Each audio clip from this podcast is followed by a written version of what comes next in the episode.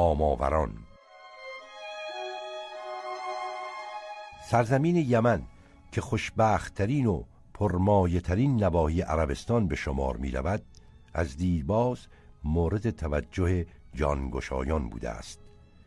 در داستانهای پهلوانی ما از این ناحیه به نام دشت هاماوران یاد کردند شیفتگی کاووس به سودابه دختر پادشاه هاماوران برای این پادشاه خودرأی جهانجوی افسانه ها گرفتاری ها و ترکامی های بسیار به بار آورد که در شاهنامه فردوسی طی داستان زیبا و دلانگیز جاودانه بیان شده است. چنان که از شاهنامه برمیآید وقتی کاووس از مازندران نجات یافت به نیمروز رفت و چندی در آنجا بود. بسی برنیامد که از شورش و سرکشی تازیان آگاهی یافت. پس کشتی و زورق بسیار فراهم آورد و از راه دریا آهنگ هاماوران کرد. جنگی خونین روی داد و سرانجام کابوس بر آنها چیره شد. پادشاه هاماوران زنهار خواست و پذیرفت که باش دهد. شاه هاماوران را دختری بود سودابنا که کابوس شیفته او گشت.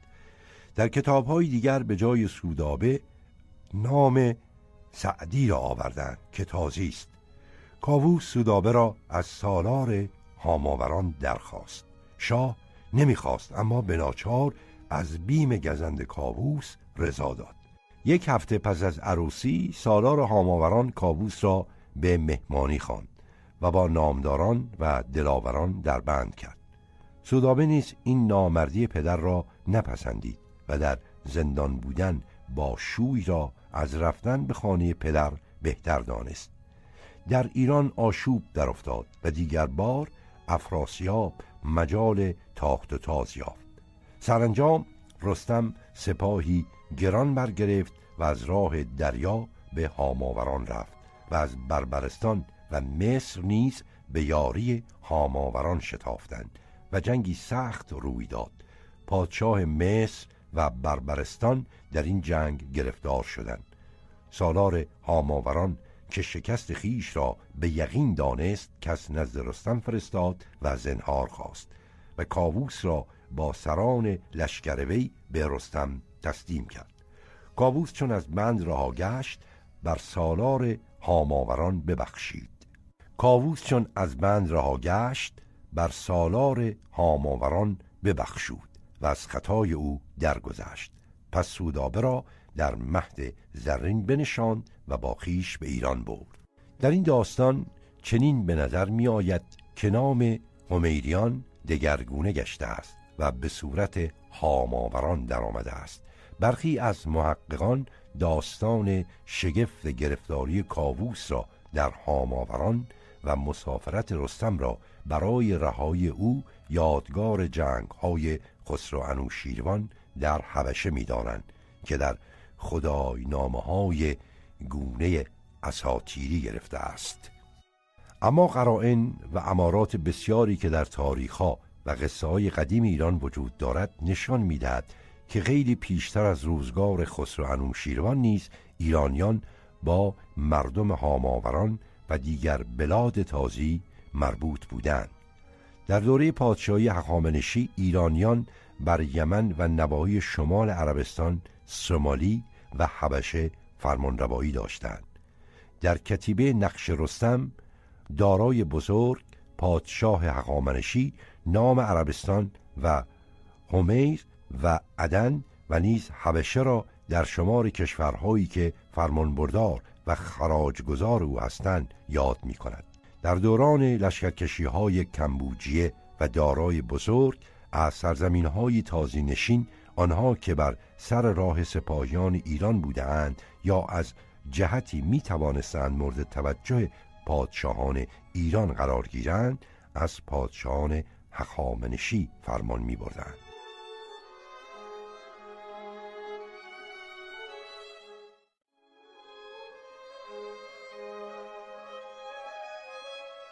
دستبرد تازیان.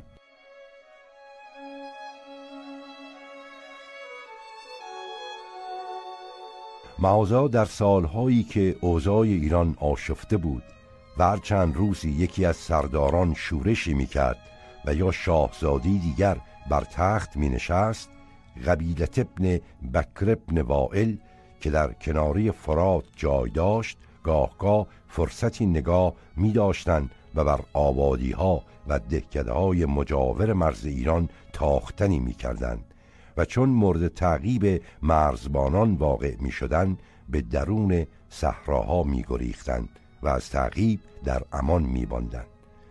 در روزگار خلافت ابوبکر دو تن از جنگجویان این قبیله یکی ابن حارسه واندگر سود ابن قطبه در سرحدهای ایران دست به تجاوز و قارت زدند.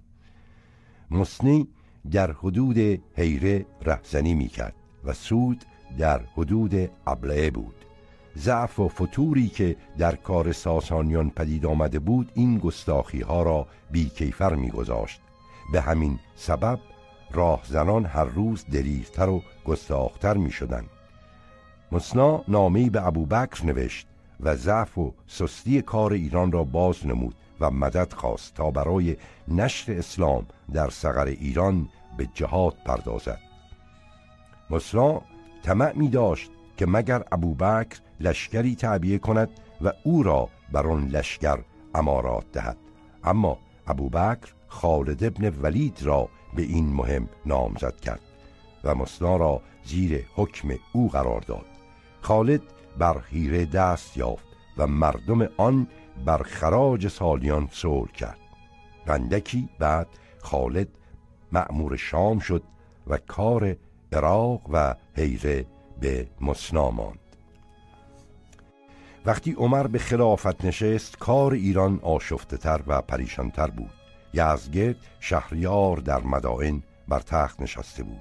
اما سپاهیان و موبدان هیچ از شرانگزی و فتنجویی باز ننشسته بودند. عربان در حدود حیره مستقر شده بودند و تا کنارهای دجله مرزهای ایران را تهدید می کردند یزگرد رستم فرخ هورمز را که سپهبد خراسان بود به درگاه خواست و فرمان داد تا برای راندن و فرومالیدن اعراب به چارجویی برخیزد. حسن ابن حارسه نیز چون این بشنید آهنگ مدینه کرد تا از عمر مدد در خواهد در مدینه مسلمانان از جنگ با ایران می ترسیدن و بدان رضا نمی‌دادند. مواجهه با ایرانیان برای آنها تصور پذیر نبود زیرا از قدرت و شکوه ایران بیم بسیار داشتند اما مسن ابن حارسه آنها را دل داده گفت این کار را چنین بزرگ مگیرید که ما در سواد با این قوم درآویختیم و بهترین آبادی های سواد را از آنها بستدیم. پیش از این نیز امتهای دیگر با این قوم پیکار کردند و ما هم به خواست خدا با آنها پیکار کنیم. باری در چنین پیکاری عرب را هم امید غنیمت بود و هم آرزوی ثواب. وقتی خلیفه بر منبر رفت و خطبه کرد و گفت ای مردم خداوند شما را به زبان رسول خیش گنج خسروان و قیصران وعده داده است. برخیزید و جنگ با فرس را ساز کنید.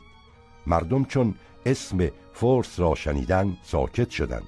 الا ابی عبیدالله مسعود سقفی که برخواست گفت من اول کس هستم که بدین مهم بروم. دیگران نیز به او تأسی جستند. عمر ابو عبید را بر آنها امیر گردانید و این لشکر به همراهی مسلم ابن حارسه راه عراق را پیش گرفت. این جماعت در حدود حیره و کسگر دوباره با مرزداران ایران درآویختند و پیروز شدند. سپس در اون سوی فرات با عدهای از سپاه ایران روبرو شدند. پیلی از آن سپاه ایران ابو عبیده را با خرطوم در رو بود و به زیر پا مالید.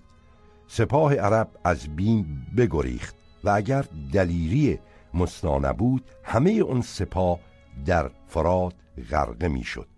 چون خبر این شکست در مدینه به عمر رسید ترسید و اندوهگین شد. اما دیگر بار لشکری به سرداری مصنا فرستاد. این لشکر توانست شکست گذشته را جبران کند. و مصنا سپاه ایران را که سردار آن مهران محروبه نام داشت بشکست و تا دجله پیش رفت. در این هنگام در جانب ابلهه و بسره نیز سپاه عرب پیشرفت ها کرده بود و در خوزستان و بسره مرزداران ایران را شکسته بود. مصنا خبر یافت که رستم در مدائن به تدارک لشکر مشغول است. عمر را آگاه ساخت و از او لشکر و مدد خواست. کاری دشوار افتاده بود و با آنکه در مدینه همه از این پیکار نگران بودند ادامه آن را لازم می شمردند به همین جهت اندک اندک بدین کار رغبتی یافتند. در این میان یک روز عمر لشکر به بیرون آورد و کس نمی‌دانست عزم کجا دارد. در بیرون مدینه قصد خیش را باز نمود و مسلمانان را به جهاد تشویق کرد و این کار را بس آسان داشت. همه پذیرفتند و آماده پیکار گشتند. آنگاه از او خواستند که با آنها در این سفر همراه باشد. گفت آمدن من سهل است. من بیایم. اما ادهی از یارانش مسلحت در آن دیدن که دیگری را بر این لشکر امیر کند و خود در مدینه بماند و به هنگام ضرورت لشکر را مدد فرستد. سعد وقاص را به امارات لشکر نامزد کرد و کار عراق و گشادن اون دیار را به دو واگذاشت. سعد با سپاه خیش که در آن تقریبا از همه قبایل عرب جنگجویانی داوطلب بودند روی به راه آورد. نوشتند که عمر نیز خود تا چند فرسنگ آنها را بدرقه می نمود سعد به راه حیره رفت و آهنگ قادسیه کرد که در حکم دروازه شاهنشاهی ایران به شمار می آمد چون خبر لشکر سعد به ایرانیان رسید رستم را با سی هزار مرد به مساف او گسیل کردند. رستم به حیره آمد و عربان آنجا را فرو گذاشتند و پس نشستند. رستم در دیر اور نزدیک حیره لشکرگاه ساخت و سعد در قادسیه فرود آمد.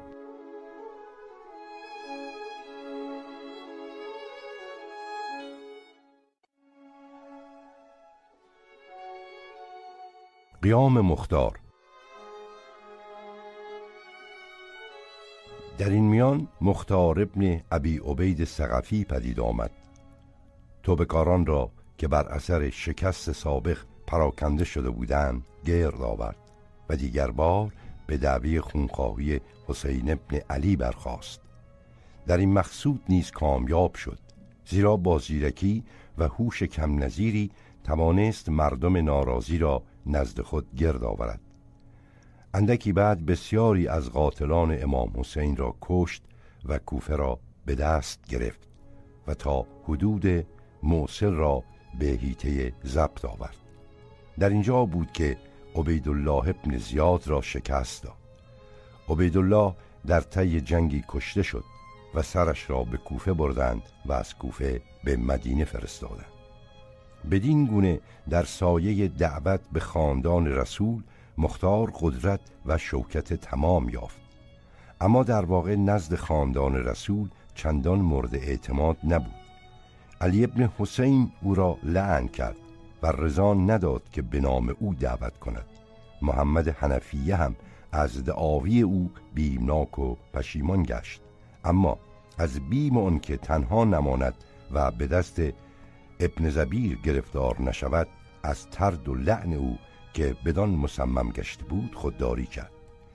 باری کار مختار در سایه دعوت به خاندان رسول و یاری موالی به تدریج بالا گرفت و مال و مرد بسیار به هم رسانی. مردم به دو روی آوردند و از هر کدام از آنها را به نوع خاصی دعوت می کرد بعضی را به امامت محمد ابن حنفیه می‌خواند و نزد بعضی دعوی می نمود که بر خود او فرشته فرود می آید و وحی می آورد حتی نوشتند که در نامه به احنف نوشت که شنیدم مرا دروغزن شمرده اید پیش از من همه پیغمبران را دروغزند خواندند و من از آنها بهتر نیستم و این گونه دعاوی موجب آن شد که مسلمانان از او روی برتابند و به ابن زبیر و دیگران روی آورند و حتی شیعیان نیز اندک از گرد او پراکنده شوند. این مختار خود را از هواداران پیغمبر فرا نمود پدرش در جنگ با ایرانیان کشته شده بود. امویش سعد ابن مسعود که تربیت وی را بر عهده داشت یک چند در دوره خلافت علی به حکومت مدائن رسید و در هنگامی که او در جنگ خوارج به یاری علی برخاست مدائن چندی به دست مختار بود.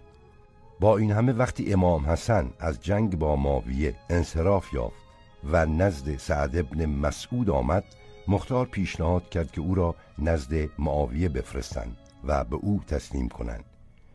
این امر بهانه شد که شیعه پس از آن همواره مختار را بدان نکوهش کنند. در هر حال مقارن ایام خلافت بنی امیه مختار بدان قوام علاقی نشان نداد. در واقعه مسلم ابن عقیل که به کوفه آمد تا مقدمه خلافت را برای حسین ابن علی آماده سازد و سپس گرفتار و کشته شد مختار بر خلاف بنی امیه برخاست و به زندان افتاد. در واقعی کربرا نیز در بند بود چون رهایی یافت به مکه رفت و با ابن زبیر که آهنگ خروج بر امویان داشت آشنا گشت. بعد از اون به طائف زادگاه خیش رفت. یک سال بیش در آنجا نماند و باز به ابن زبیر پیوست. در واقعی حصار مکه که به سال 64 رویداد نیز با او یاری کرد. اما چندی بعد باز ابن زبیر را بگذاشت و به کوفه رفت و در صدد اجرای طرح تازه افتاد. در آن هنگام که رمضان سال 64 بود شیعیان کوفه بر گرد سلیما ابن سرد خزایی بودند. اما کار آنها پیشرفت نداشت و عبیدالله زیاد آنها را مالشی سخت داده بود. مختار چون نمی‌خواست فرمان رؤسای شیعه را گردن بنهد دعوتی تازه آغاز نمود و خود را فرستاده و نماینده محمد ابن حنفیه فرزند علی خواند. شیوایی بیان و زیبایی گفتار او که چون کاهنان قدیم سخن با سعج و استعاره می گفت سبب نشر دعوی و بست نفوذ او گشت. از این رو یک چند والی کوفه که از جانب ابن زبیر در آنجا بود وی را باز داشت. اما چون آزادی یافت در صدد برآمد با ابراهیم ابن الاشتر که از سران شیعه بود دوستی آغاز کند. ابراهیم نخست نپذیرفت. اما مختار نامی بدون نمود که گفتند مجهول بود و در آن محمد حنفیه وی را به یاری خوانده بود و مختار را امین و وزیر خیش یاد کرده بود. ابراهیم چون این نامه بخواند دعوت او را پذیرفت و به همکاری او رضا داد. بزرگان کوفه که در نهان به جانب ابن زبیر تمایل داشتند در مقابل شور و شوق موالی و همراه دیلم که یاران و پیروان ابراهیم اشتر بودند مقاومت را روی ندیدند و کار نهضت مختار بالا گرفت. اندک گذشته از کوفه بلاد عراق و آذربایجان ری اصفهان و چند شهر دیگر نیز تحت فرمان او درآمد. و هجده ماه از این بلاد خراج گرفت. بزرگان کوفه نیز رفته رفته از ناچاری اکثرا به دو پیوستند. اما نه به او اعتماد کردند و نه از اینکه موالی را برکشیده بود وی را عفو نمودند. اما مختار که قدرت و شوکت خود را مدیون یاری موالی بود به شکایت بزرگان کوفه التفات نکرد.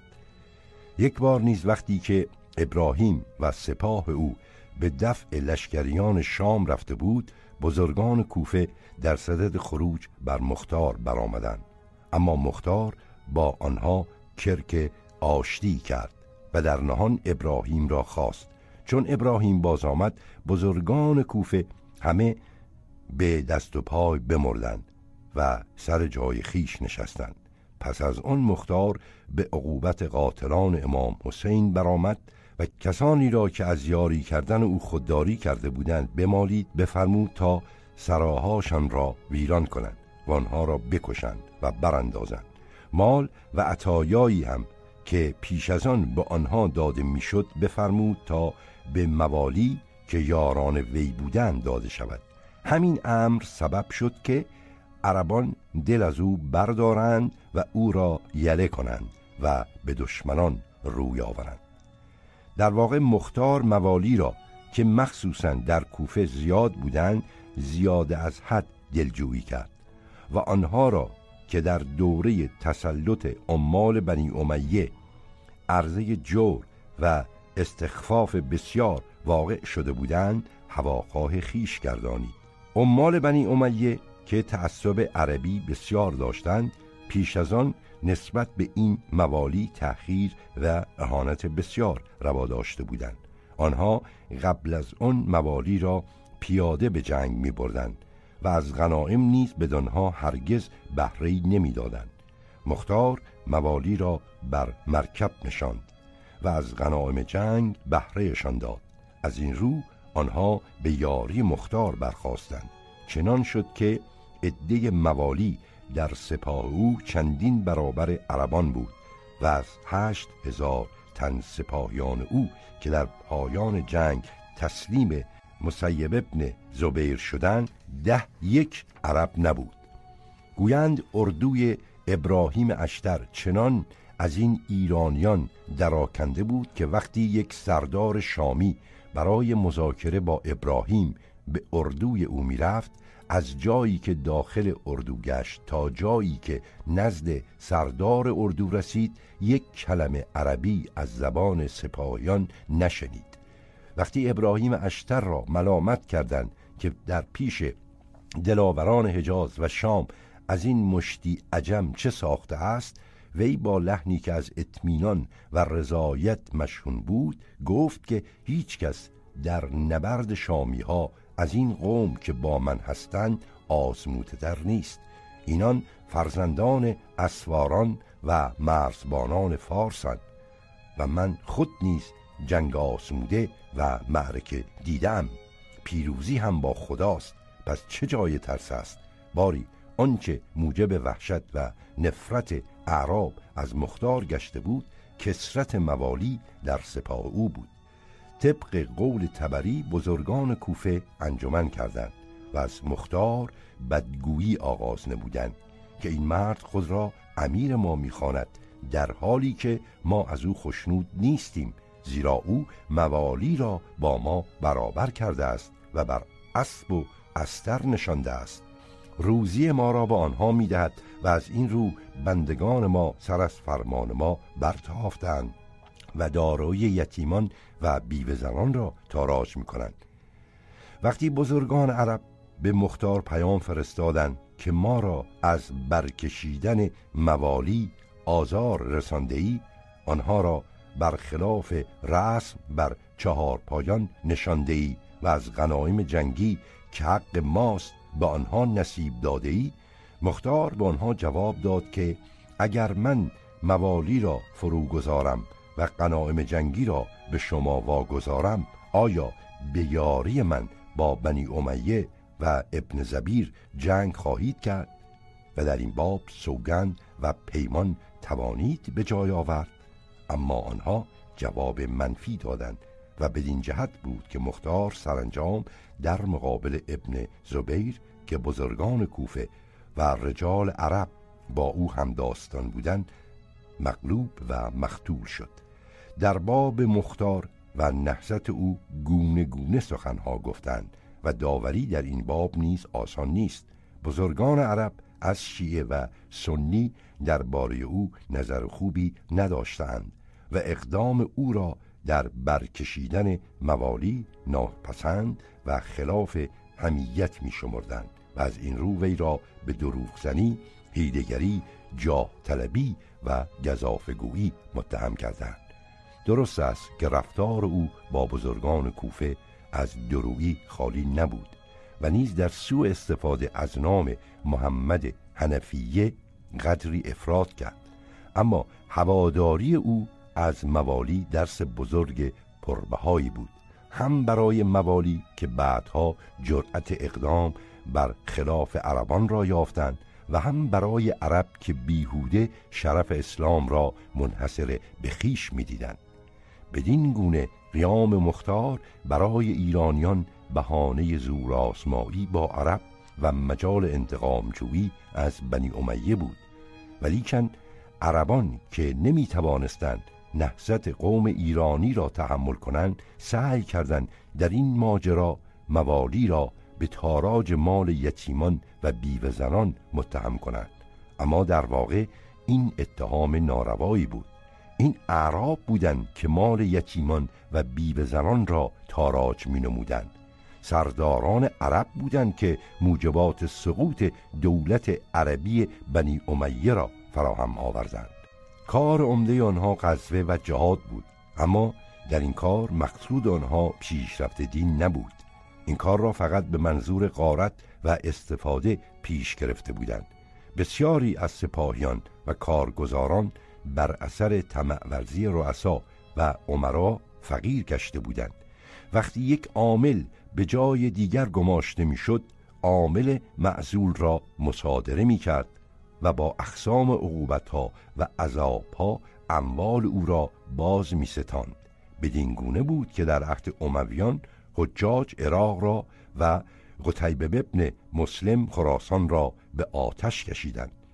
میزان مالیات ها و خراچا هر روز فزونی میافت و بیداد و تعدی معموران در گرفتن اموال هر روز آشکارتر میگشت. از قصاوت و خشونت عمال حجاج داستانهای شگفتانگیز بسیار در تاریخ ها آوردند حکایت زیل نمونه از آنهاست.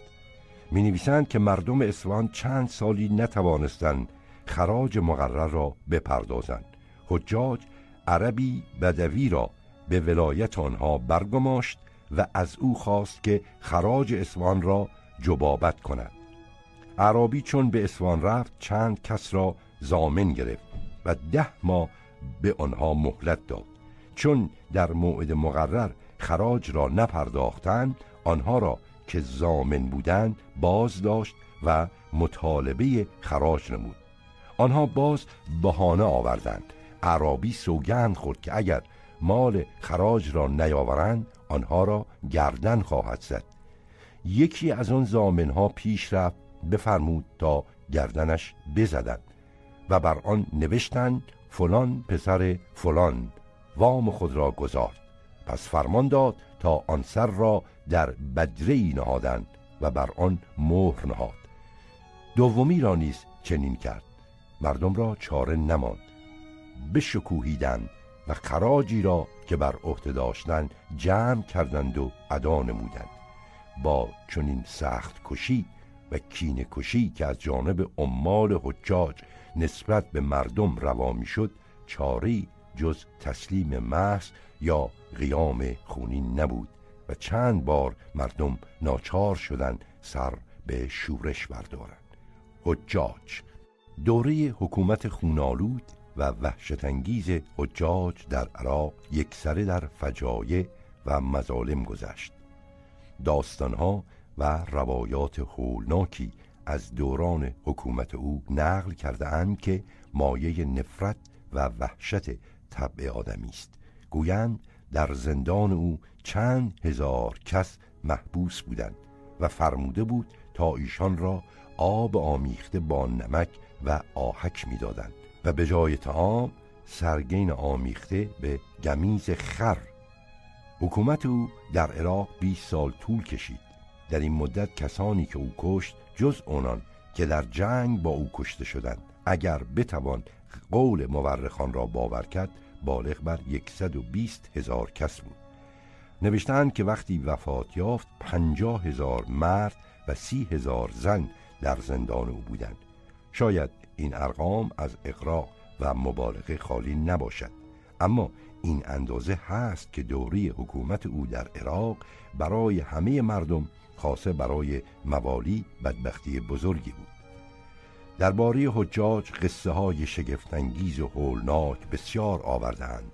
نوشتند که وقتی از مادرزاد پستان به دهن نمی گرفت ناچار تا چهار روز خون جانوران در دهانش میریختند.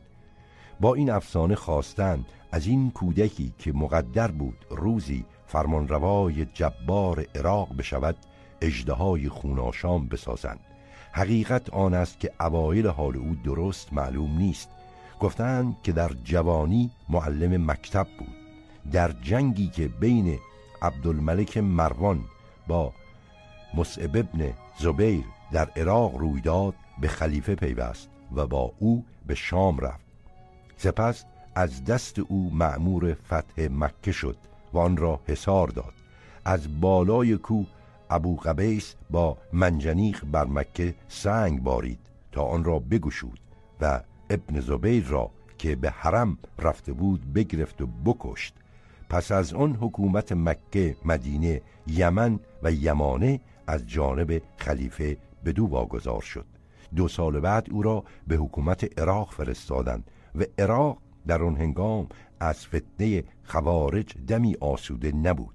با این خوارج ناراضیان و علل خصوص موالی غالبا همراه بودند. کسانی که هنوز در اسلام به چشم آشتی نمی‌دیدند خیلی زود ممکن بود فریفته دعوی کسانی شوند که خلیفه را ناحق می‌دانستند و مالیات دادن به او را در حقیقت به مسابه حمایت و تقویت او می شمردند. حکومت حجاج در عراق با قصاوتی بینظیر توأم بود و استیلای او بر مردم به منزلی تازیانه عقوبت و شکنجه بود در ورود به بسه خطبه خواند که از قصاوت و صلابت او حکایت می‌کرد حجاج با آنکه خوارج را مالش سخت داد از بس بیداد می‌کرد خشم و نفرین مسلمانان همواره در پی او بود. وی سیاست خشن تعصب نژادی بنی امیه را بر ضد موالی در دوره حکومت خود با خشونت و قضاوت بسیار دنبال می کرد می نویسند وقتی به عامل خود در بسره نوشت که نپتی ها را از بسره تبعید کن زیرا آنها موجب فساد دین و دنیایند عامل چنان کرد و پاسخ داد که آنها را همه خارج کردم جز کسانی که قرآن می‌خوانند یا فقه میآموزند. حجاج به وی نوشت که چون این نامه را بخوانی پزشکان را نزد خود حاضر آور و خیشتن را بر آنها عرضه کن تا نیک بجویند و اگر در پیکرت یک رگ نپتی باشد قطع کنند. بدین گونه حجاج سیاست نژادی بنی امیه را در تحقیر موالی به سختی اجرا می کرد همین امر موجب نارضایی شدید مردم از دستگاه حکومت او بود. در ریختن خون و بخشیدن مال به قدری افراد و اصراف کرد که عبدالملک خلیفه اموی از شام بدون نامه نوشت و در این دو کار او را ملامت بسیار کرد.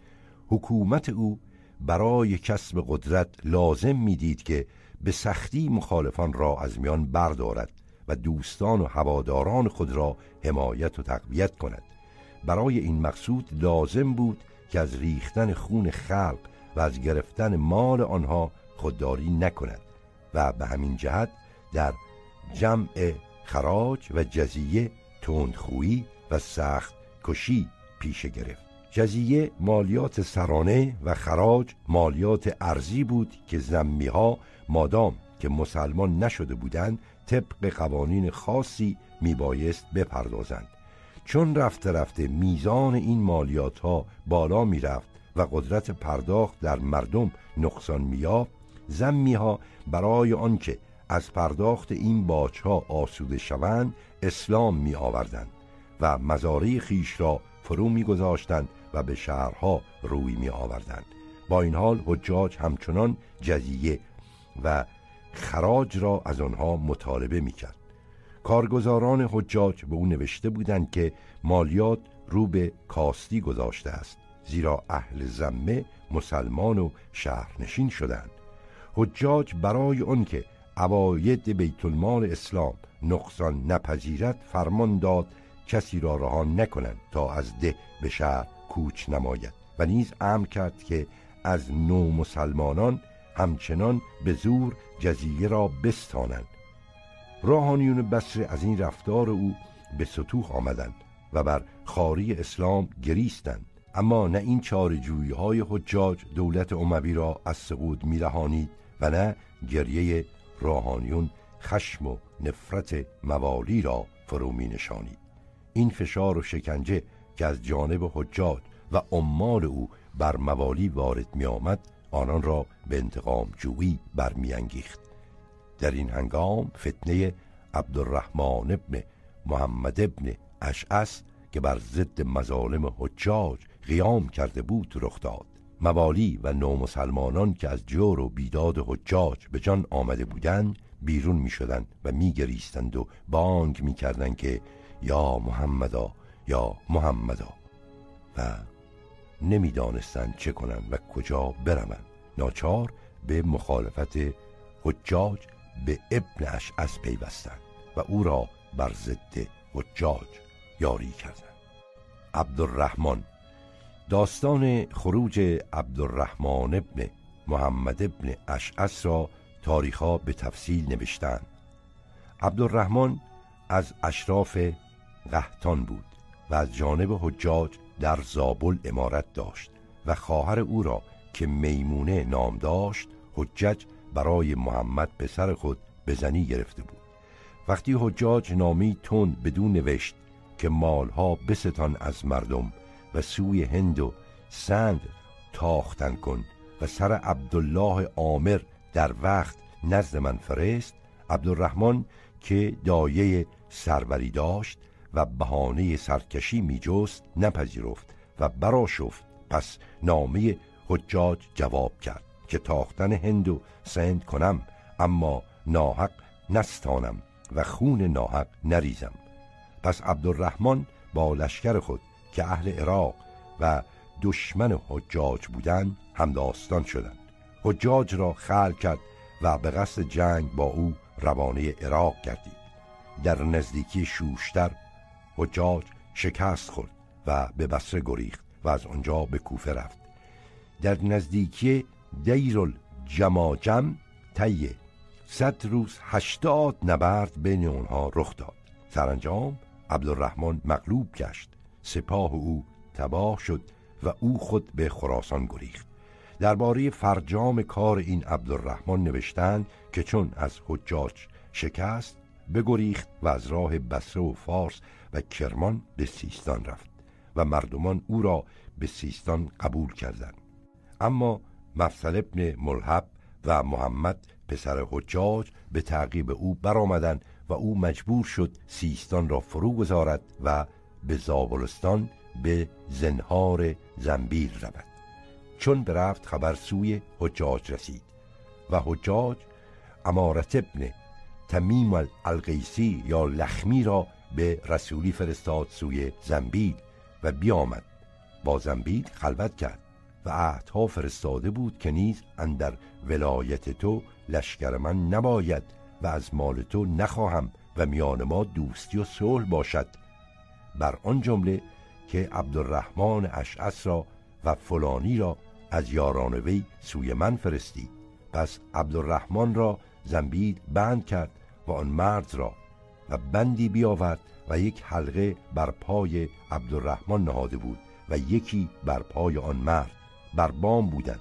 عبدالرحمن گفت من حاقنم به کنار بام باید شدن. هر دو به کنار بام شدند عبدالرحمن خیشتن را از بام افکند هر دو بیفتادند و جان بدادند و نام یار عبدالرحمن ابوالانبر بود. در این حادثه بیشتر کسانی که به یاری ابن اشعث و به دشمنی حجاج برخواستند فقها جنگیان و موالی بصره و عراق بودند. حجاج آنان را به سختی شکنجه داد. موالی را پراکنده کرد و هر کدام را به قرای خود فرستاد و بر دست هر یک نام قریه‌ای که او را بدونجا میفرستاد نقش داغ نهاد.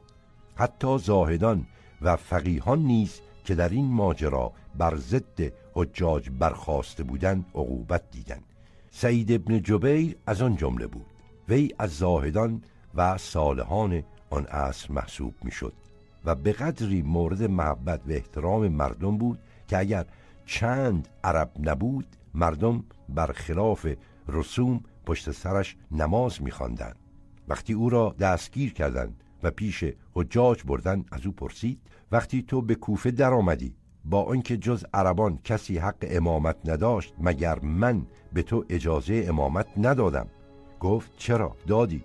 پرسید مگر تو را قاضی نکردم؟ با آنکه همه اهل کوفه می‌گفتند جز عرب کسی شایسته قضا نیست. گفت چرا؟ کردی. سوال کرد آیا من تو را در شمار همنشینان خیش که همه از بزرگان عرب بودن در نیاوردم؟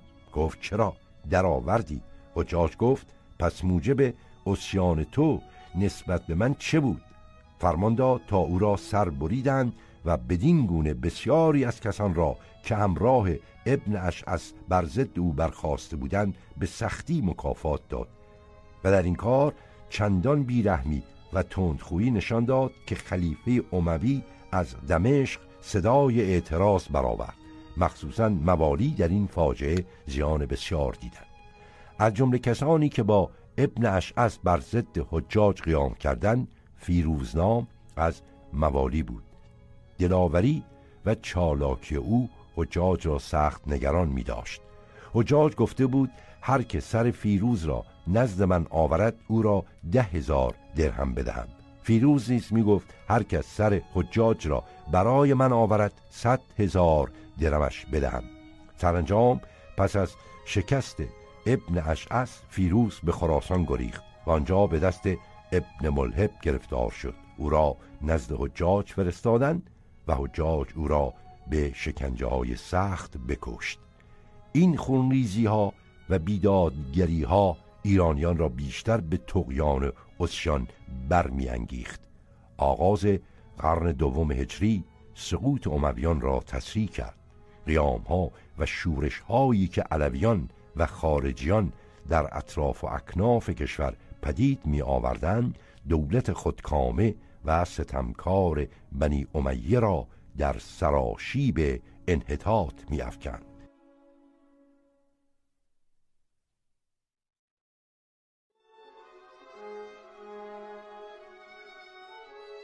کتاب سوزی بدین گونه شک نیست که در حجوم تازیان بسیاری از کتاب ها و کتابخانه های ایران دستقش آسیب فنا گشته است. این دعوی را از تاریخ ها می توان حجت آورد. قرائن بسیار نیز از خارج آن را تایید می کند با این همه بعضی از اهل تحقیق در این باب تردید دارند. این تردید چه لازم است؟ برای عرب که جز کلام خدا هیچ سخن را قدر نمی‌دانست کتاب هایی که از آن مجوس بود و البته نزد وی دست کم مایه زلال بود چه فایده داشت که به حفظ آنها عنایت کند. در آین مسلمانان آن روزگار آشنایی به خط و کتابت بسیار نادر بود و پیداست که چنین قومی تا چه حد می توانست به کتاب و کتابخانه علاقه داشته باشد. تمام قرائن و شواهد نشان می‌دهد که عرب از کتاب های نظیر آنچه امروز از ادب پهلوی باقی مانده است فایده ای نمی برده است. در این صورت جای شک نیست که در آن گونه کتاب ها به دیده حرمت و تکریم نمی دیده است. از اینها گذشته در دوره‌ای که دانش و هنر به تقریب در انصار موبدان و بزرگان بوده است از میان رفتن این دو طبقه ناچار دیگر موجبی برای بقای آثار و کتاب آنها باقی نمیگذاشته است. مگر نه این بود که در حمله تازیان موبدان بیش از هر طبقه دیگر مقام و حیثیت خیش را از دست دادن و تار و مار و کشته و تباه گردیدند. با کشته شدن و پراکنده شدن این طبقه پیداست که دیگر کتاب ها و علوم آنها نیست که به درد تازیان هم نمی‌خورد موجبی برای بقا نداشت. نام بسیاری از کتاب های عهد ساسانی در کتاب ها مانده است که نام و نشانی از آنها باقی نیست. حتی ترجمه های آنها نیست که در اوایل عهد عباسی شده است از میان رفته است. پیداست که محیط مسلمانی برای وجود و بقای چنین کتابهایی مناسب نبوده است و سبب نابودی آن کتاب ها نیز همین است. باری از همین قرائن پیداست که در حمله عرب بسیاری از کتاب های ایرانیان از میان رفته است. گفتند که وقتی سعد ابن ابی وقاص بر مدائن دست یافت در آنجا کتاب های بسیار دید. نامه به عمر ابن خطاب نوشت و در باب این کتاب ها دستوری خواست. عمر در پاسخ نوشت کن همه را به آب افکن که اگر آنچه در کتاب ها هست سبب راهنمایی است. خداوند برای ما قرآن فرستاده است که از آنها راه نماینده تر است. و اگر در آن کتاب ها جز مایه گمراهی نیست خداوند ما را از شر آنها در امان داشته است. از این سبب آن همه کتاب ها را در آب یا آتش افکندند. درست است که این خبر در کتاب های کهنه قرنهای اول اسلامی نیامده است و به همین جهت بعضی از محققان در صحت آن دچار تردید گشتند. اما مشکل می‌توان تصور کرد که عرب با کتاب های مجوس رفتاری بهتر از این کرده باشند. به حال از وقتی حکومت ایران به دست تازیان افتاد زبان ایرانی نیست زبون تازیان گشت. دیگر نه در دستگاه فرمانروایان به کار می آمد و نه در کار دین سودی می داشت در نشر و ترویج آن نیز احتمامی نمی رفت و ناچار هر روز از قدر و اهمیت آن می کاست. زبان پهلوی اندکندک منحصر به موبدان و بهدینان گشت. کتابهایی نیز اگر نوشته می‌شد به همین زبان بود. اما از بس خط آن دشوار بود اندک اندک نوشتن آن منسوخ گشت. زبانهای سقطی و خارزمی نیز در مقابل سختگیری هایی که تازیان کردند رفته رفته متروک میگشت. این زبانها نه با دین تازی و زندگی تازه سازگار بودند و نه هیچ اثر تازه‌ای بدانها پدید می آمد. از این روی بود که وقتی زبان تازی آواز برآورد زبانهای ایران یک چند دم در کشیدند در حالی که زبان تازی زبان دین و حکومت بود پهلوی و دری و سقدی و خارزمی جز در بین عامه باقی نماند درست است که در شهرها و روستاها مردم با خیشتن به این زبانها سخن میراندند. اما این زبانها جز این چندان فایده دیگر نداشت. به همین سبب بود که زبان ایران در آن دوره های سکوت و بینوایی تحت سلطه زبان تازی درآمد و بدان آمیخته گشت و علل خصوص اندکندک لغتهایی از مقوله دینی و اداری در زبان فارسی وارد گشت. نقل دیوان. نقل دیوان از پارسی به تازی در روزگار حجاج نیست از اسباب عمده ضعف و شکست زبان ایران گشت. دیوان عراق تا روزگار حجاج به خط و زبان فارسی بود. حساب خراج ملک و ترتیب خراج لشکریان را دبیران و حسابگران فرس نگاه می داشتند.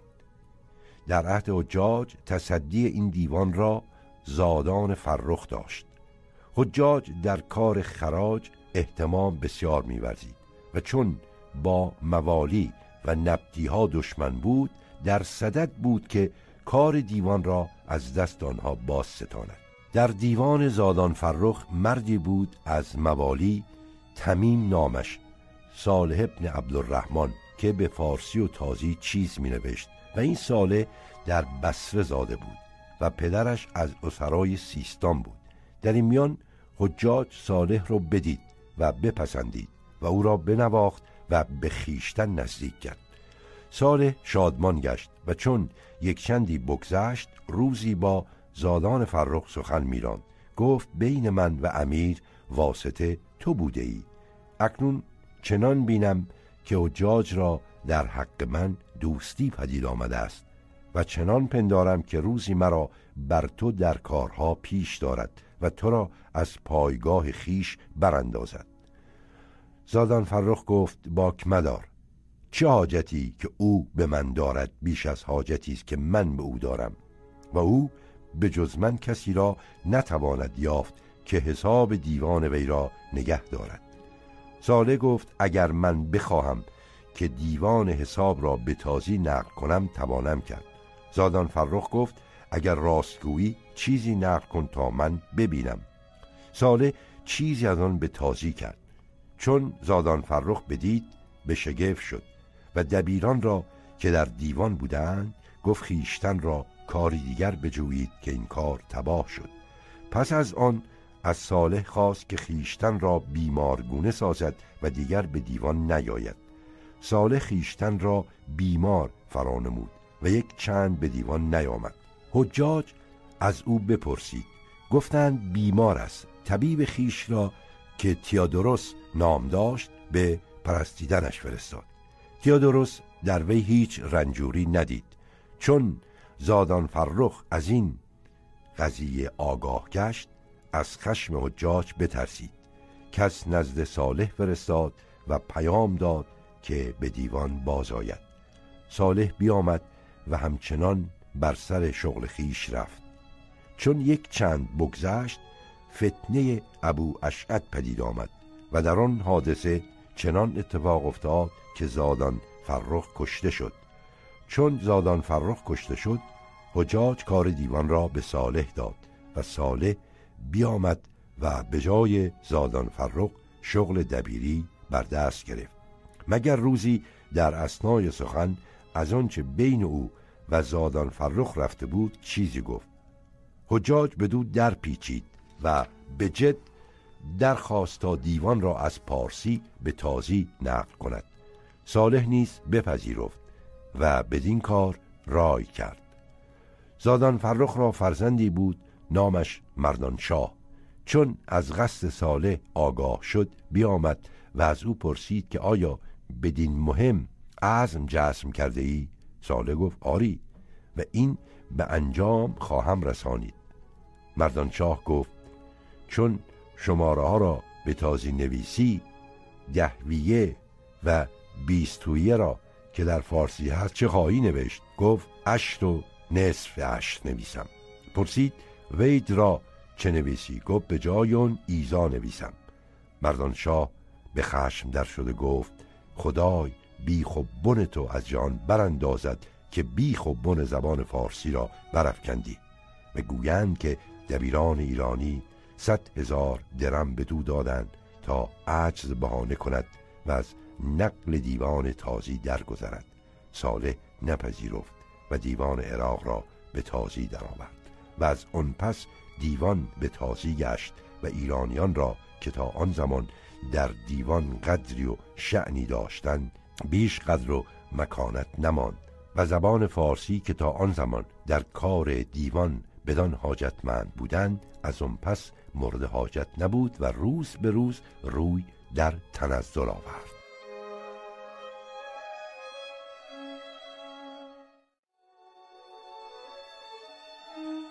فرار. اما در هنگام فرار نیز موسلیان جسد بریدند تا مروان از آب نگذرد. مهازا از آب گذشت و به دمشق و مصر رفت و آنجا کشته شد. باری واقعه زاب که منتهی به شکست مروان گشت حکومت بنی امیه را در مشرق پایان داد و بدین گونه آوردگاه کنار زاب در سال 132 هجری نه همون شاهد سقوط بنی امیه بود که نیز در پایان یک قرن پیروزی ایرانیان را بر عرب معاینه دید. در این جنگ و دیگر جنگ ها که پیش از آن در عراق و شام روی داده بود ابو مسلم به تنخی شرکت نکرد. چون لازم می‌دید که در این حوادث خراسان را از دست ندهد. هنگامی که خلافت عباسی در شهر کوفه بر روی خرابه های دولت عموی بنا می‌شد ابو مسلم سردار سیاه جامگان در خراسان بود. علاقه به سرزمین و شاید آین نیاکان وی را در خراسان نگه می داشت قدرت و عظمت او در خراسان حد و اندازه نداشت. در مرو و سمرقند نمازخانه ها و باروها ساخت و در بلاد مجاور ترکستان و چین نیز پیشرفت ها کرد که می‌داند که در این مدت چه اندیشه ها در سر می پرورد و زمینه چه کارهایی را فراهم می آورد انقدر هست که هم در شیعی بودنش جای شک است و هم در سنی بودنش. از داستان بهافرید پیداست که در حفظ آین مجوس نیز لاقل به قدر آین مسلمانی میکوشیده است.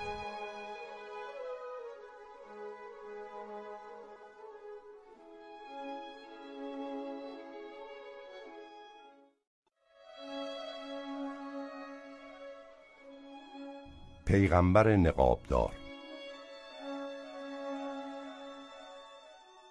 اما در بلاد ماورا و نر مهمترین حادثه ای که به کینخواهی ابو مسلم پدید آمد واقعی ظهور مقنع بود. در واقع چند سال بعد از حادثه استاتیست در خراسان ماورا و نر شاهد قیام و شورش مقنع گردید. این جهانجوی نقابدار مرد دعویهایی تازه و شگفتانگیز داشت. با این همه از ورای گرد و غبار افسانه هایی که زندگی او را فرو گرفته است نمی‌توان سیمای واقعی او را ترک کرد. آنچه مورخان و نویسندگان کتب ملل و نحل درباره او نوشتهاند قطعا از تعصب و قرص خالی نیست. می نویسند که او مردی بود از اهل روستای مرد. از دهی که آن را گازه خوانند و نام او هاشم ابن حکیم بود. و وی در اول گازرگری کردی و بعد از اون به علم آموختن مشغول شدی و از هر جنسی علم حاصل کرد و مشعبهی و علم نیرجات و تلسمات بیاموخت و شعبد نیک دانستی و دعوی نبوت نیز می کرد و به قایت زیرک بود و کتابهای بسیار از علم پیشینیان خوانده بود و در جادو به قایت استاد شده بود. این مهارت بینظیر او را در علوم هیل و نیرجاد همه مورخان ستودند ماه نخشب که معجزه او خوانده شده است نمونه از مهارت او به شمار می رود و در باب آن گفتند که به زمین نخشب از بلاد ماورا و نر چاهی بود. مقنع به سحر جسمی ساخت بر شکل ماهی چنان که دیدند که آن جسم از چاه برآمد و اندکی ارتوا یافت و باز به چاه فرو رفت. این ماه نخشب را شاعران ایران و عرب مکرر در سخنان خیش یاد کردند اما کیفیت آن اکنون درست معلوم نیست.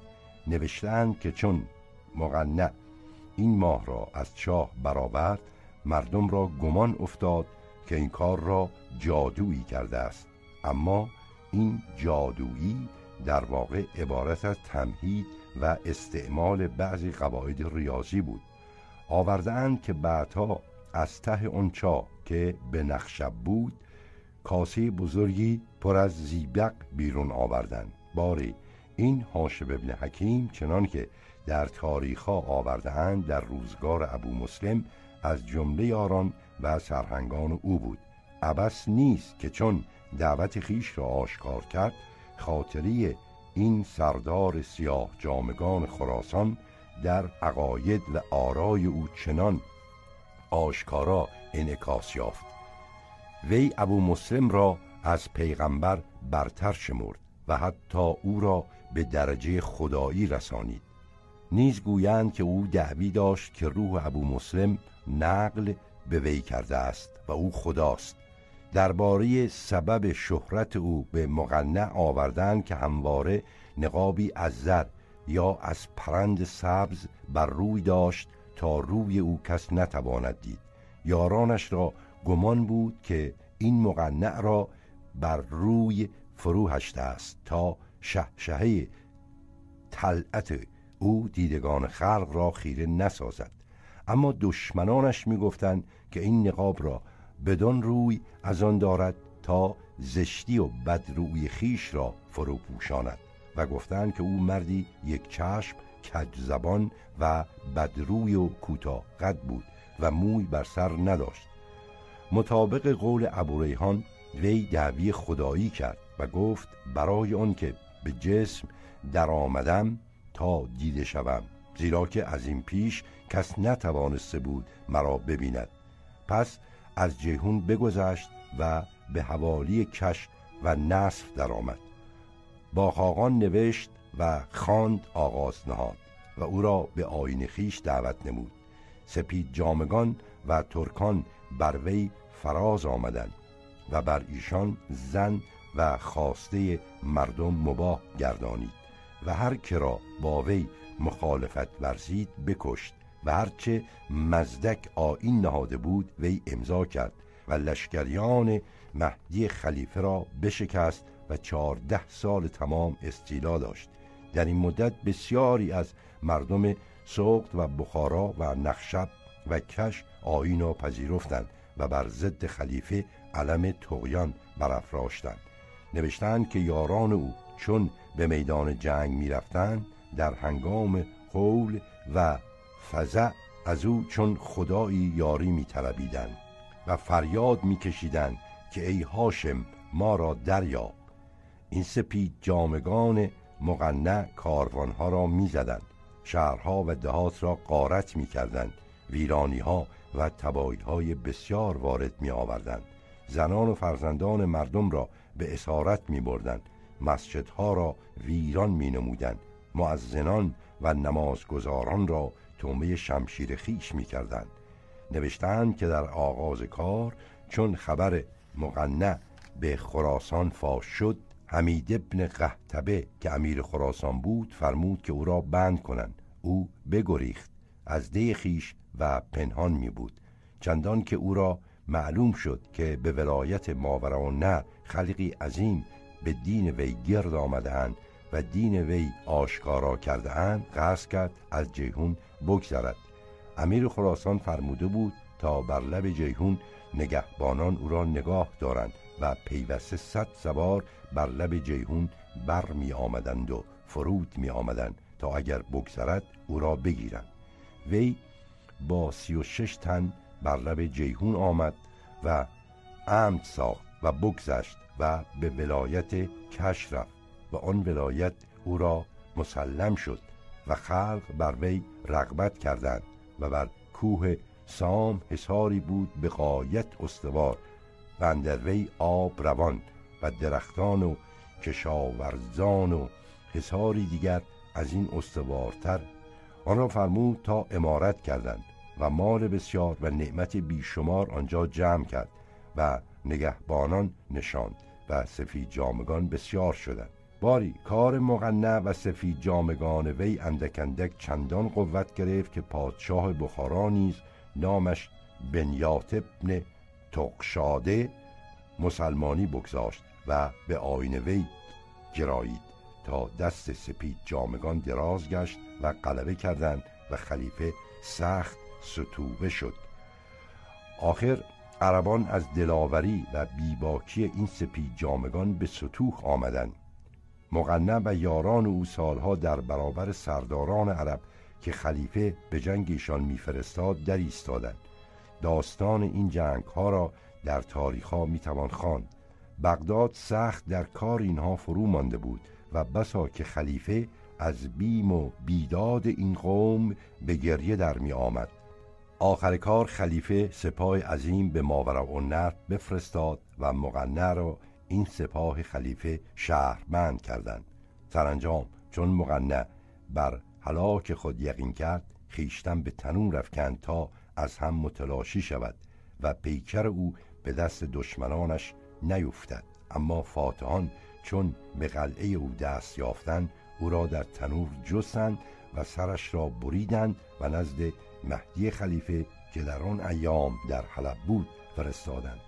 درباره فرجام کار او یکی از دهقانان کش داستانی شگفتانگیز گفته است که در تاریخ بخارا از قول او بدین گونه نقل کردهاند که گفت جد من از جمله خاتونان بوده است که مقنع از بهر خیش گرفته بود و در حصار می داشت وی گفت روزی مقنع زنان را بنشاند به تعام و شراب بر عادت خیش و اندر شراب زهر کرد و هر زنی را یک قده خاص فرمود و گفت چون من قده خیش بخورم شما بباید که جمله قده خیش بخورید.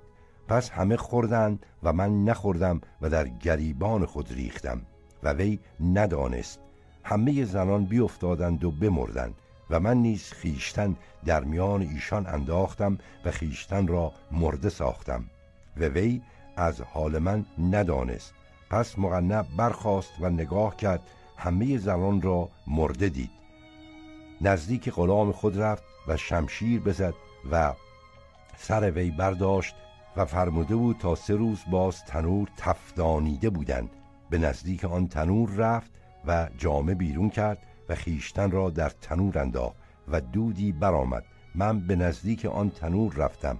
از او هیچ اثری ندیدم و هیچ کس در حصار زنده نبود و سبب خود را سوختن وی آن بود که پیوسته گفتی که چون بندگان من آسی شوند من به آسمان روم و از آنجا فرشتگان آرم و ایشان را قهر کنم. وی خود را از آن جهت سوخت تا خلق گویند که او به آسمان رفت تا فرشتگان آرد و ما را از آسمان نصرت دهد و دین او در جهان بماند.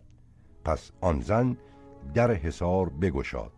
ظاهرا این روایت البسته از رنگ افسانه خالی نیست اما این نکته را همه مورخان آوردند که او پیش از اون که عربان بر قلعه وی دست بیابند خود را هلاک کرد و بدین گونه بود که روزگار خدای نخشب یا پیغمبر نقابدار خراسان به پایان رسید و ماه نخشب که چند در آسمان ماورا نه پرتو افشاند هرچند طلوع آن چندان به درازا نکشید لیکن روزگاری کوتاه مایه امید کسانی شد که جور و بیداد و تحقیر تازیان آنها را به اسیان و تقیان رهنمون گشته بود.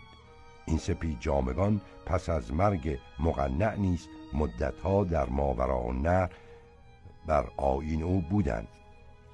نویسنده کتاب حدود العالم و بیرونی و مقدسی و معلف تاریخ بخارا به وجود آنها در ماورا و نهر اشارت کردند.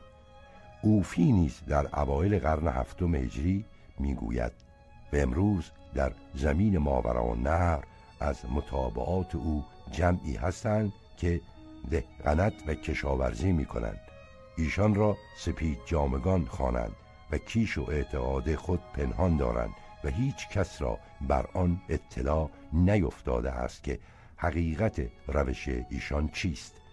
این سخن اوفی هنوز هم درست است و در واقع از آنچه در کتاب ها درباره این سپید جامگان آمده است حقیقت آین و روش آنان را نمی‌توان دریافت و از همین روز که نویسندگان کتب مقالات نیز در باب عقاید آنها اتفاق ندارند.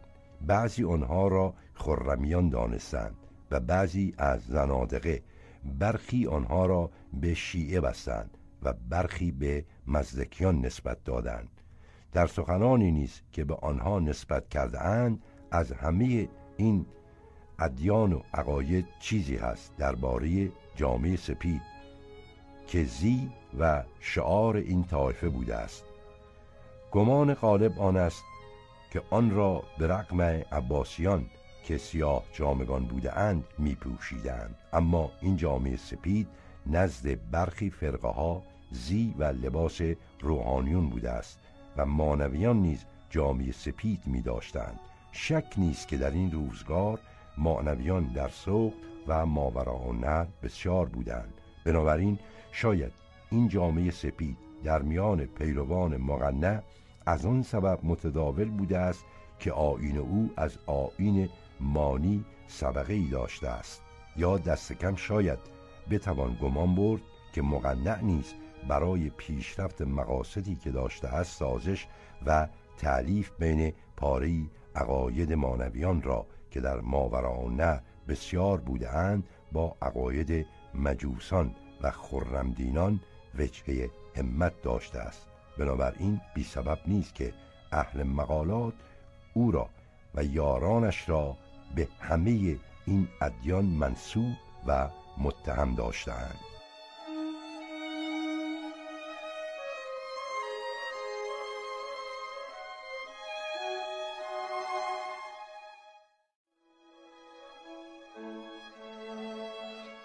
دولت عباسیان.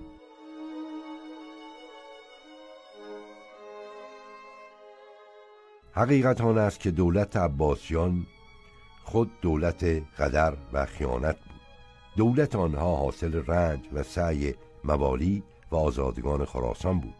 اما آنها هیچ از این یاران فداکار خیش به سزا قدردانی نکردند. سهل است تمام کسانی را که در راه آنها فداکاری کرده بودند به قدر و خیانت هلاک کردند ابو سلمه خلال با اون همه سعی و کوشش که در نشر دعوت آنها کرد به سبب بدگمانی و بددلی خلیفه کشته شد. ابو مسلم نیز که در واقع دولت عباسیان پرورده و آورده او بود از بدگمانی و بدسگالی آنها در امان نماند. برمکیان از آنها همین سزا را دیدند و خاندان سهل نیز از این سرنوشت شوم غمانگیز رهایی نیافتند. این رفتار خود آمیزی که عباسیان به جای پروردگان یا پرورندگان خیش کردن شگفتانگیز است. با این همه سبب عمده آن گربزی و هوشیاری خلفای عباسی بود که آن را تا حد بدبینی میکشانیدند. و در نگهداری مسند دولت خیش از ریختن خون دوستان وفادار خود ریز روی بر نمی کاشتند. شاید نیز این کارها را تحدی سبب آن بود که می‌خواستند بدان عامه مسلمانان را راضی کنند. چون مسلمانان واقعی در آن روزگار از دعاوی ابو سلمه و ابو مسلم که متهم به عقاید غلات و زنادقه و اهل تناسخ بودند البته خرسند نبودند. جاه و حشمت خاندان برامکه و خاندان سهل نیست که در درگاه خلافت زیاده از حد قدرت و عظمت یافته بود موافق مید و رضایان ها نبود. بنابراین خلفای آل عباس که بر خلاف بنی امیه سیاست عربی را رها کرده بودند این ایرانیان را نیز در حد خاصی نگاه می داشتند و به هنگام ضرورت آنها را کنار می نادند تا بدان وسیله اعتماد عامه را جلب کنند و شورش و سرکشی اهل سنت را که هر زمان ممکن بود خلافت و دولت آنها را تهدید کند قبل از وقوع چاره نمایند. در هر حال هرچند با روی کار آمدن عباسیان افسانه دولت عرب که امویان تحقق آن را در سر می با تأسیس و ایجاد شهر هزار یک شب مثل رؤیاهای هزار یک شب محو و ناپدید شد. لیکن عباسیان نیز راضی نشدند که دولت بغداد یک سر دولت خراسانی باشد. از این سبب بود که نسبت به وزیران و پروردگان نامآور ایرانی خیش نیز ابقا نکردند و داستان برامکه شاهد این دعوی است.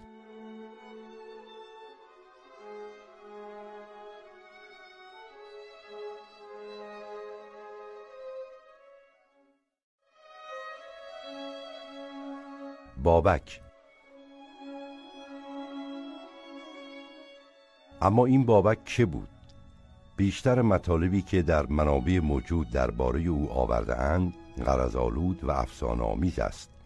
از این رو به دشواری می‌توان از ورای قبار افسانه ها سیمای واقعی او را دید. تاریخ نویسان مسلمان کوشیدند خاطره او را تیره و تباه کنند. و از تعصب سعی کردند سیمای او را زشت و ناپسند جلوه دهند. نهزت او ظاهرا در بین عامه طرفدارانی داشت اما مورد علاقه دهقانان و بزرگان نبود و چون وی در صدد احیای عقاید مزدکی بود ناچار مسلمانان نیز نمی توانستند آن را تحمل کنند.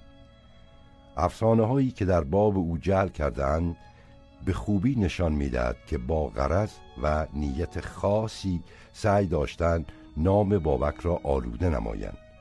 بدین گونه قسمت های مهم تاریخ بابک و خرمدینان در ظلمت ابهام فرو رفته است.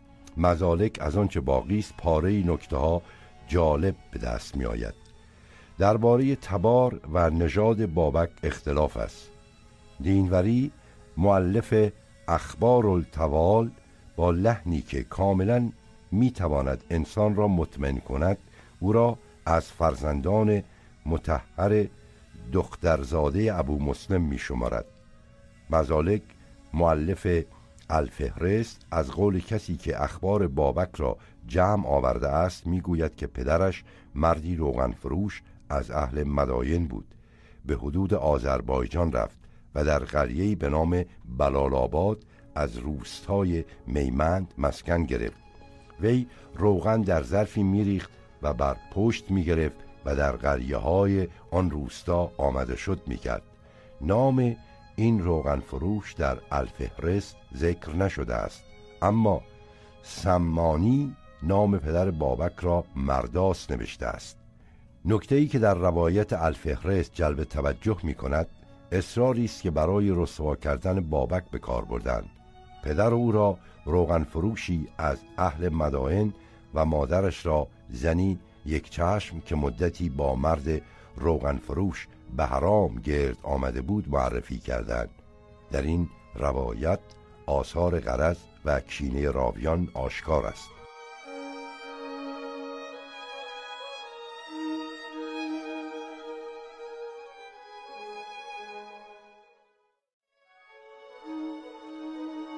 محاکمه افشین.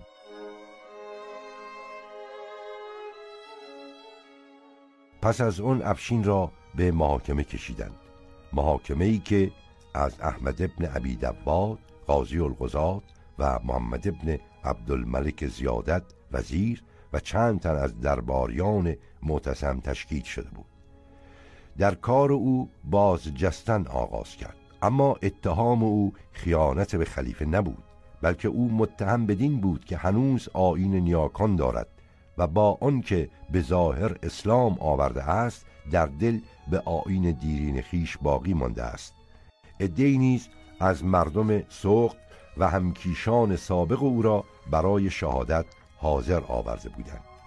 این محاکمه چنان که بعضی از محققان گفتهاند و درست هم هست وضع دربار خلافت را روشن می کند و نشان می دهد که آین دشمنان در آن زمان هنوز همچنان رواج داشته است و مخصوصا در مشرق به کلی آزاد بوده است و کسی از انتشار آن من نمی کرده است و حتی عامه مردم ایران اگرچه به نام و به ظاهر مسلمان بودند باز غالبا به آین دیرین خود علاقه داشتند و هر زمان که فرصت و مجالی میافتند در ترک آین مسلمانی و بازگشت به کیش دیرین خیش تردید نمی کردن.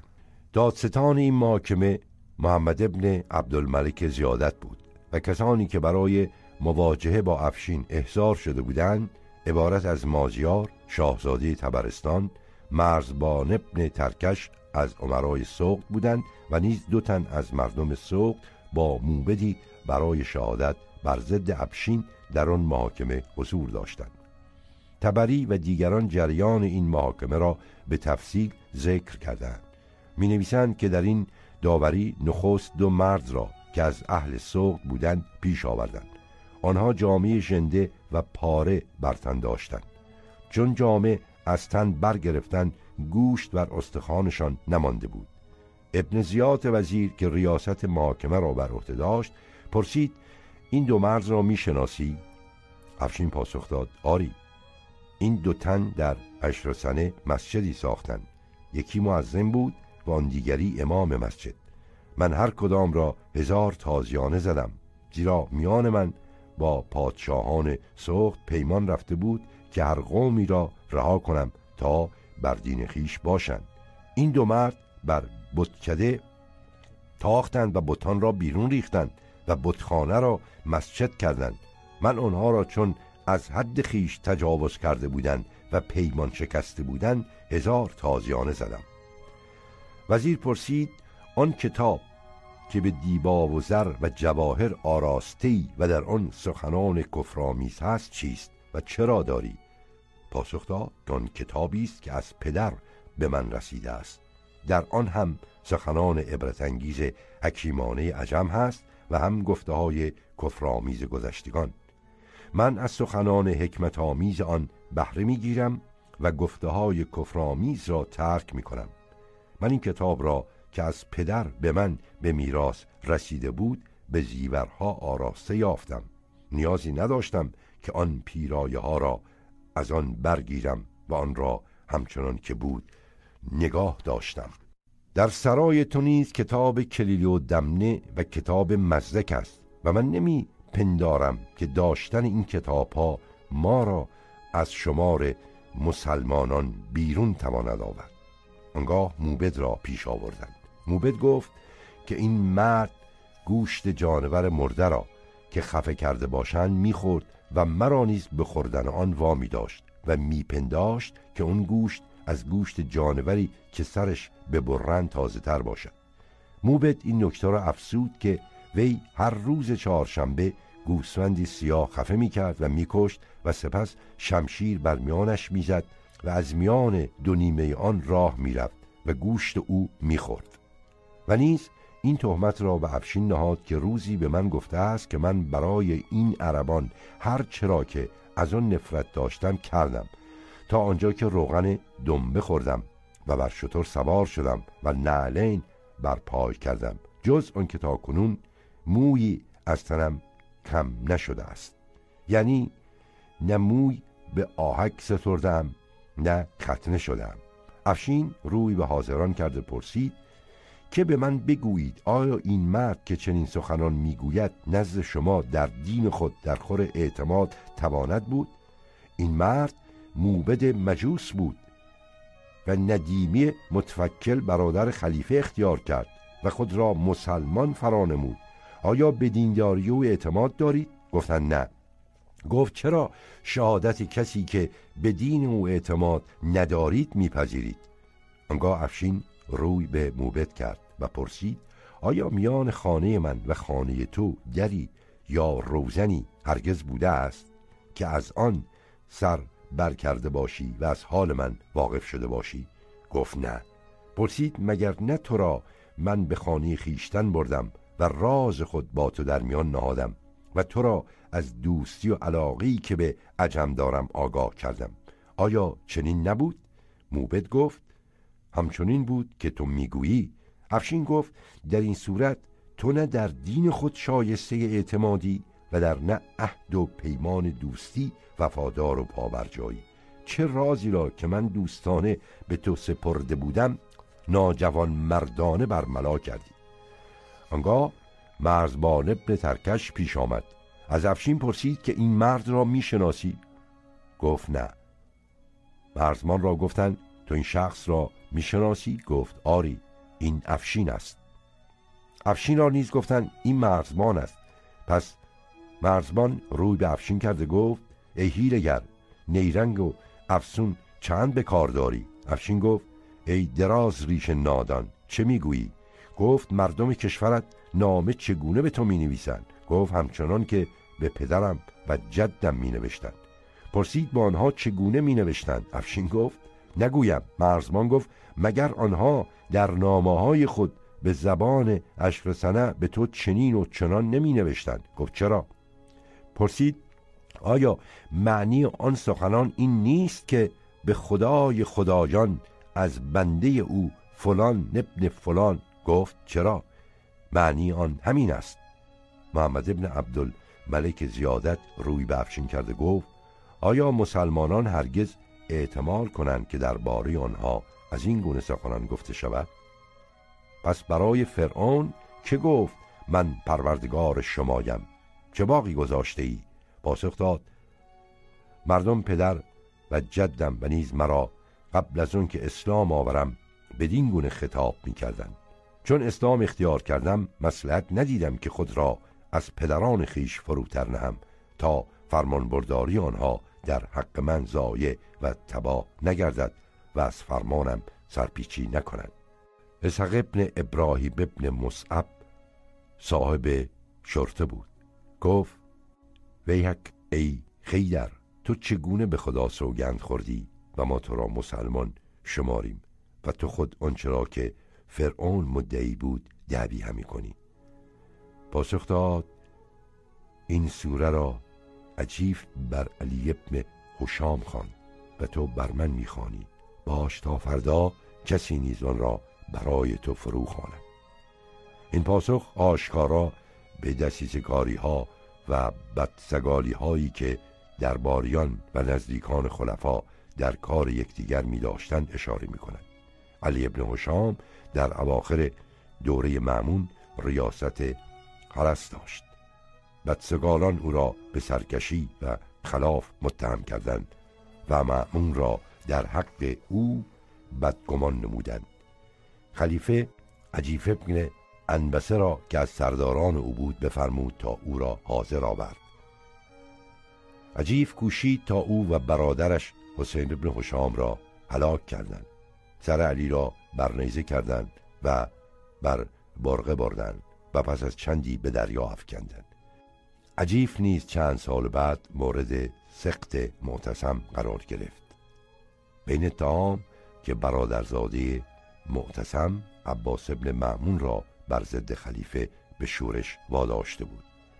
او را بند نهادند و هلاک کردند. بدگمانی خلیفه در حق عجیف تا بدان پایه بود که چون عجیف در نصیبین درگذشت پسرش سال ابن عجیف نزد خلیفه آمد و پدر را لعن کرد و از او بیزاری جست و درخواست که او را به نام پدر منصوب نکنند و به جای صالح ابن عجیف صالح معتصمی بخوانند. در این پاسخ که افشین به اسحاق ابن ابراهیم می‌دهد در واقع به تصاریف و تغییرات زمانه اشاره می کند و با کنایه از دسیسه ها و توطعه های رقیبان پرده بر می دارد.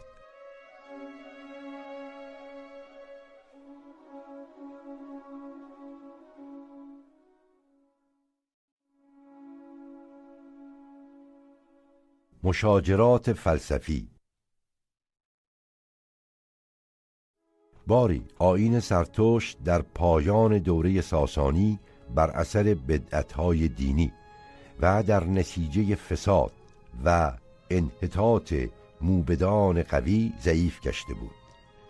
نفوذ آین ایسوی و آین است از دو جانب شرق و غرب آن را در میان گرفته بود و هر روزش ضعیفتر می کرد شاید اگر اسلام از راه جزیرت العرب نمی رسید آین زرتشت در برابر نفوذ این دو دین خود را یکسره باخته بود. اما اسلام با روح تازه و با تیغ آخته از راه در رسید و کارها از لونی دیگر گذشت. قدرت و شکوه اسلام ادیان دیگر را خاضع کرد و تومار همه را در نوردید. از دینهایی که در ایران رایج بود آنها که اهل کتابی بودند یا مسلمانی پذیرفتند یا جزیه برگردن گرفتند. آنها نیست که اهل کتاب نبودند کشته یا پراکنده شدند یا مسلمانی را گردن نهادند.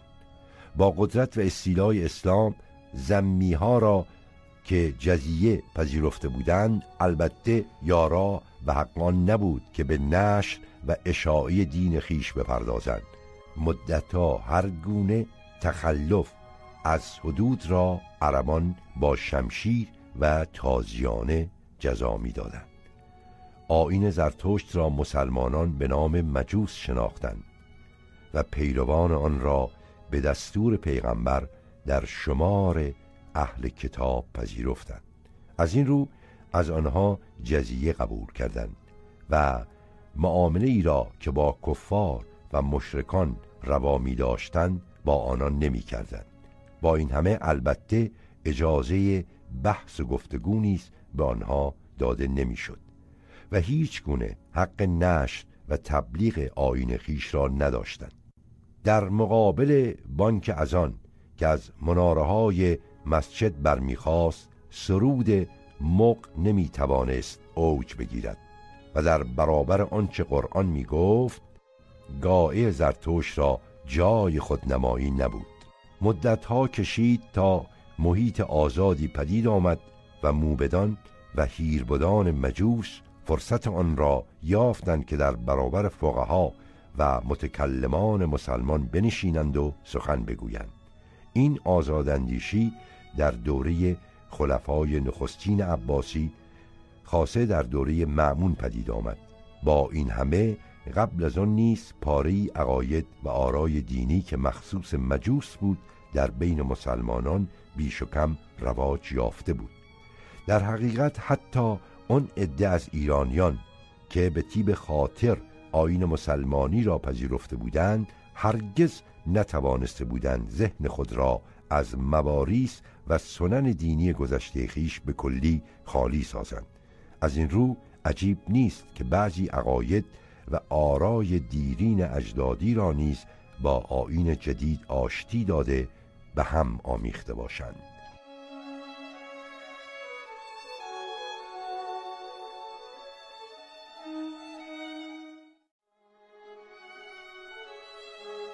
وزرا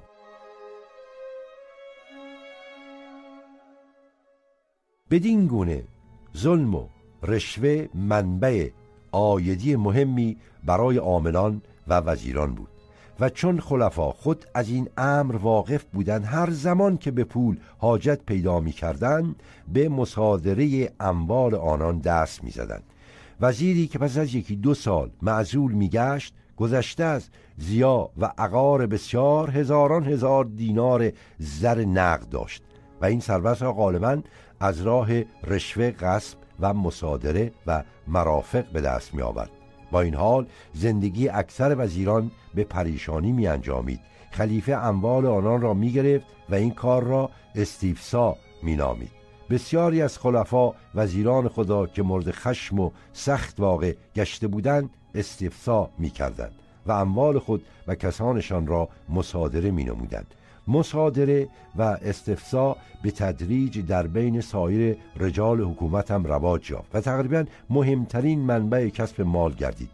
عاملان مال رعایا را استفسا می کردند وزیران اموال عمال را به مصادره می بردند و خلفا همین معامله را نسبت به وزرا روا می داشتند کار به جایی رسید که در دستگاه حکومت اداره جداگانه نیز به نام دیوان استفسا تأسیس گردید. ابن فرات وزیر مختدر گفته است که ده هزار دینار از مال من به خزانه سلطان رفت. به حساب کردم که همین میزان نیز از حسین ابن عبدالله جوهری گرفته بودم. در واقع وزیر یا عامل ولایت در این میان چیز زیان نمی کرد. آنچه را خلیفه از او می گرفت او نیز به زور از دیگران گرفته بود و پس از چندی نیز که به سر شغل می رفت باز می توانست از مردم بستاند. وقتی وزیری را استفسا می کردن و مالی را که از او مطالبه می نمودن از عهده ادای آن بر نمی آمد او را دو بار به سر شغل سابق می بردن تا به حشمت و جاه سابق بتواند دوباره از اموال مردم باقی مانده قرض خود را به دستگاه خلیفه بپردازد. ثروت خلیفه که چندان شکوه و درخشندگی به افسانه های هزار و یک شب داده بود از راه تاراج و ستم فراهم می آمد همه جا تاراج بود. خلفا وزرا را تاراج می کردن وزرا عمال را مصادره می نمودن عمال نیز مال و جان مردم را به مسابه خان یغما عرضه دست برد خیش کرده بودند. این رفتار عمال خلفا که در ولایات بیشتر همراه با خشونت و قصاوت بود غالبا موجب تقیانها و نارضایی ها میگشت. عبس نیست که در سراسر تاریخ خلفا شورش ها و قیام های خونین رخ می‌داد و فرقه ها و دسته های دینی و سیاسی پدید می آمد و این همه از جور و بیداد عاملان ظالم و عمرا و وزرای ناخدا ترس بود که که غالبا دزدی بی تیر کمان می‌کردند و ثروت و جلال بیمانند آنها یکسره از همین دزدی بی تیر و کمان فراز می آمد ثروت وزرا در واقع ثروت و مکنت وزیران و امیران در این روزگاران غالبا بی حساب و افسانه آمیز جلوه می کند قصه کتاب ها در این باره نقل کرده این دعوی را تایید می نماید داستان ترویج معمون با دختر وزیر خود حسن ابن سر را مورخان نوشتند از جمله تکلفاتی که در این عروسی به وسیله وزیر به انجام رسید یکی آن بود که چون معمون به میان سرای رسید طبقی پر کرده بود از موم به هیئت مروارید گرد. هر یکی چون فندقی در هر یکی پاره کاغذ نام دهی بر او نوشته در پای معمون ریخت و از مردم معمون هر که از آن موم بیافت قبله آن ده دو فرستاد. و این حکایت هرچند از مبالغه خالی نیست ولی ثروت و مکنت عجیب وزرا را در آن روزگار نشان می‌دهد. در همان ایام یکی از بزرگان تبرستان به انگام خلافت معمون به مکه رفت. هر روز به بادیه منادی فرمودندی که هی علا قضاء الامیر معروف و مجهول به خان او نشستندی. معمون بفرمود تا به بغداد او را تره و هیزم نفروشند. کاغذ بخریدند و به عوض هیزم میسوختند و حریر سبز پاره کرده به جای تره برخان می نهادند این همه ثروت و مکنت نزد وزرا و عمرا از کجا جمع می شد بدون شک منبع عمده این عواید رشوهخواری و قارتگری بود زیرا وزرا و عمرا منصب و مقام خود را با پول می خریدند یعقوب ابن داوود وزیر مهدی صد هزار دینار به ربی حاجت داد تا او را بدین مقام رسانید. بسیاری نیز برای حفظ مقام خیش به هر گونه پستی تن در می‌دادند زیرا که از این مناسب و مقامات ثروتهای هنگفت فراچنگ می آوردند